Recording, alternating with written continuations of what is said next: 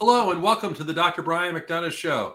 I'm with a very special guest and friend, Dr. Leonard Gomella. Dr. Gomella and I, oh my gosh, 20, 30 years have gone back talking about men's health and issues associated with men's health. And recently, I've been getting a lot of questions about prostate cancer, uh, detecting it, early detection, what works, what doesn't, and treatments. And if there's a person to talk about it, it's Dr. Gomella. Uh, he is with Jefferson um, University, Jefferson Medical School, Sidney Kimmel.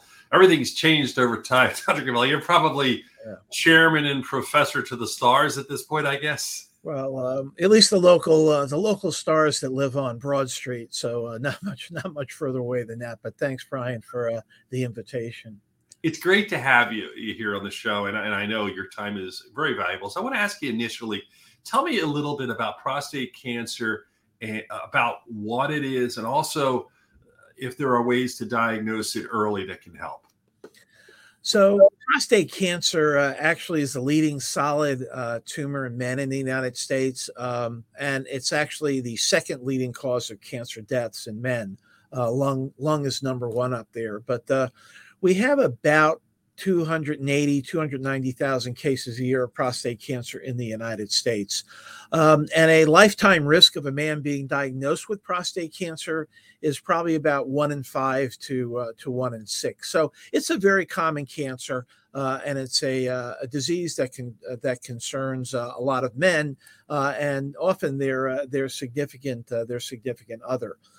But um, one of the challenges that we have with prostate cancer is uh, it, it's a little bit controversial. Uh, it's controversial from the screening standpoint, and it's also controversial from the treatment standpoint. Um, and the reason it's controversial from the screening standpoint is the fact that uh, while we have a wonderful test that gives us an idea if a man has prostate cancer, known as the PSA blood test, and if that PSA blood test is elevated, it gives us a suggestion a man may have prostate cancer. But the challenge is the PSA blood test, which is very commonly used, can sometimes give you both what we call false positives and false negatives. Sometimes the elevation of the PSA is due to things like an enlarged prostate or an inflamed prostate. And sometimes the PSA is not particularly elevated when a man has prostate cancer. Having said all that, at the end of the day, PSA still remains as one of the most powerful tools that we have to detect if a man could have prostate cancer. And that's a key point, Brian, to stress could have prostate cancer. PSA blood test does not diagnose prostate cancer. The only way you can diagnose prostate cancer today is actually by putting a needle in the prostate and taking samples of the prostate and then looking at it under the microscope. Um, Dr. Gomella, one of the things I remember early in my career, and, and especially it was very important, was uh, rectal examination to test and see and feel the prostate if there was cancer there. And I remember as I moved along in my career, they would also say you'll miss many prostate cancer cases because you're only feeling the outside of the prostate, not the entire prostate. The rectal examination now is that still an important part of the exam for a male patient or not? So uh, I would almost circle that question back to you because uh, I think in primary care, a lot of uh, changes are taking place. For example, I think in our medical school, uh, the rectal exam uh, does not have the same prominence that it once had. And that's in general. So, rectal exam is really going away for prostate cancer screening. And there's a very simple reason for that. Um, as you pointed out, um, yes, most prostate cancers arise in actually the back portion of the prostate that you feel with a rectal exam. But the bigger reason is the cancers that we're detecting now, as opposed to when you and I were in training many moons ago, are so small that you usually don't have anything you can feel in the prostate. So the PSA goes up long before you can actually feel a lump in the prostate. So while the rectal exam does have a role in the management of someone diagnosed with prostate cancer as a screening tool. In fact, if you look at a lot of our national guidelines today that talk about the risk and benefits of screening for prostate cancer, they say PSA blood test with or without the rectal exam. So, in general, you know, that was the thing that a lot of men didn't like you know, it's it's not a comfortable thing. A lot of men don't like it. So the fact that we're not doing rectal exams as commonly uh, not only has a medical background, but also has a uh, an implication that it makes it a little bit easier for man to have a blood test as opposed to a finger put in his rectum.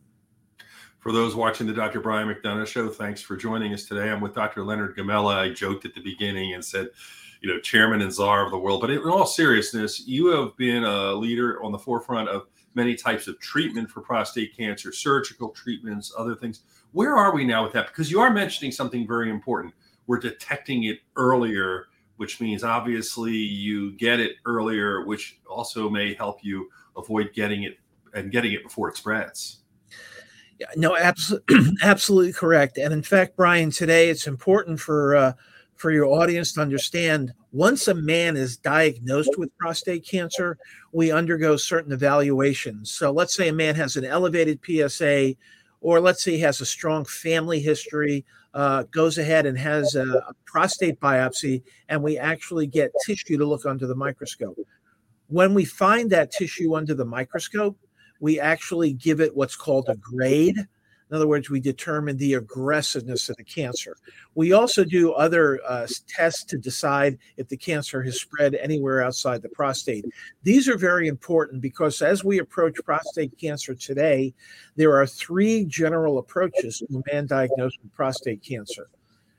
One is called active surveillance, one is surgery, and one is radiation. And these are just very broad very very broad concepts uh, that we uh, that we deal with. But essentially many men do not have aggressive forms of prostate cancer. They have very very slow growing very low grade cancers that are never going to harm them in their lifetime. Men, so not all men diagnosed with prostate cancer today are treated. Many men are just observed changes. But if they have a life threatening or more aggressive prostate cancer, then the big issues are either surgery or radiation to treat the to treat the cancer. Fortunately, today the majority we diagnose have early prostate cancer, so we can treat them at a local level. In other words, treat them just with radiation or with surgery. Unfortunately, if a man is diagnosed with more advanced prostate cancer, well, then that's a whole different approach. Uh, to treatment with hormones, chemotherapy, uh, and, and, other uh, immunotherapy approaches. But for early prostate cancer, non aggressive cancer is active surveillance.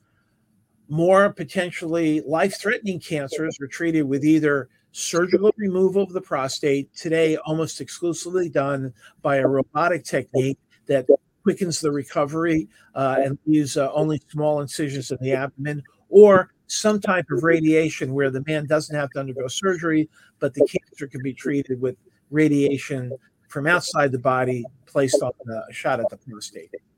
And one other question I wanted to ask Did I not ask you something you wanted to talk about? Is there an important point you'd like to bring up at this point that we haven't talked about? Um, I think the important thing to realize is that we have made amazing progress uh, in the diagnosis and uh, treatment of all stages of prostate cancer. Uh, and I think that you know men don't need to fear prostate cancer the way they used to. Uh, and sure, there can be side effects of treatment, but in that regard too, we have very wonderful ways to sort of minimize or eliminate some of the side effects that men worry about with the treatment for prostate cancer. Dr. Leonard Gomella, I want to thank you for taking the time to join us on the Dr. Brian McDonough show. I think, uh, again, you've always been good at talking about things in general terms, too, despite all the knowledge you do have. And I think it's really helpful for those who are watching uh, to get this information. Thanks for taking the time to be on the show. It's a great honor, uh, Brian, and thank you for the opportunity.